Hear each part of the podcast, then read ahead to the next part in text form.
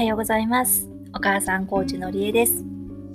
本日は8月度のヒマラヤさんのお題目、背筋が凍るお話をさせていただきます。これはかなり昔のお話。私がまだ大学生の頃のお話です。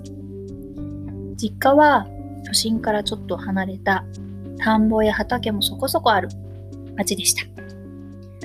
私が小さい頃は目の前のその田んぼでタルを見ることもできました。そんなのどかなところです。当時の私は、えー、年頃の女性が気になるダイエットにしっかりハマっておりました。例えば、自分の3度の食事をカロリー計算して食べる内容だったりとか、その量をコントロールしました。私今、かぼちゃがとっても好きなんですけれども、このかぼちゃ好きになったのは、当時、甘くて食べた感がある割にはカロリーが低くって安心して食べることができたからなんです。食べ物だけじゃなくて運動もするようにしていました。ウェットスーツを着込んで往復で5キロぐらいでしょうかね。その距離をジョギングしていました。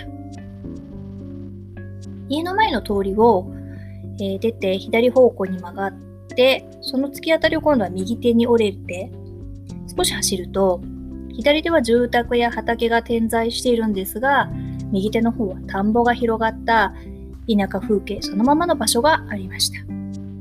ここを、まあ、北上するような形でジョギングしておりました。今から考えればですね、まあ、そこを朝に走ればよかったんだと思いますが、当時は大学の授業だったりとか、バイトが終わった後の夜の10時頃ですかね、にジョギングをしていました。正直人目にもつかなくてね、ちょうどいいと思ってたんですよね。っていうのも、えー、田んぼの稲っていうのは単日植物といって、日の光が減ると花を咲かせるっていう種類の植物だったので、人工的な光となる街灯っていうのは最小限の設置をされていたんです。なので、当時の私は夜の10時頃にですね、少し薄暗い感じの、えー、田んぼの脇にある道をダイエット目的でせっせと走っていました。その日はですね、いつもの通り夕飯を終えてからウェットスーツを着込んで、えー、走り始めたんですが、季節はいつ頃だったですかね？よく覚えてません。ただ時刻はいつもよりは遅くてですね、日付が変わるぐらいの時間だったような気がします。走り始めて少しすると体も温まってきてで呼吸もそんなに苦しくなくてですねジョギングのあ、ま、調子としてはなかなかの状態でした。まあ時間も時間なんでね、すれ違う人も全くいなかったし、えー、まあ農業用のその道路なんでね、車通りもありませんでした。ただ一定の間隔で、えっ、ー、と、設置されているその街灯にね、集まっている虫だけが唯一の生き物の気配という感じでした。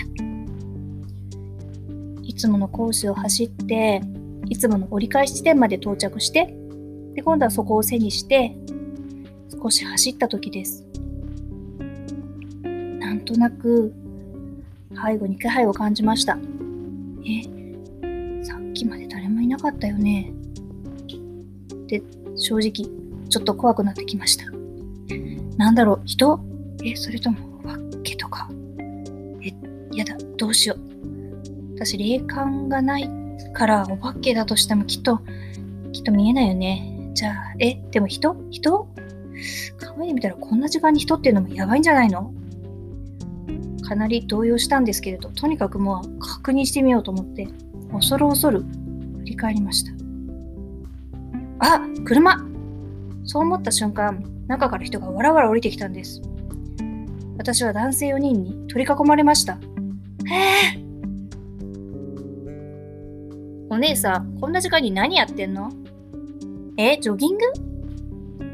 こんな時間に健康のためとはいえ、やめた方がいいよ。危ないから早く帰りなさい。なんと皆さん、警察の方でした。私は警察官4人の方にですね、司法を取り囲まれて、まあ、いわゆる職質ってやつですかと指導をされたんでした。この日から夜のジョギングはやめました。後にも先にもですね、こんな職質の経験をしたのはこの時だけでした。今日も聞いていただいてありがとうございました。のりえでした。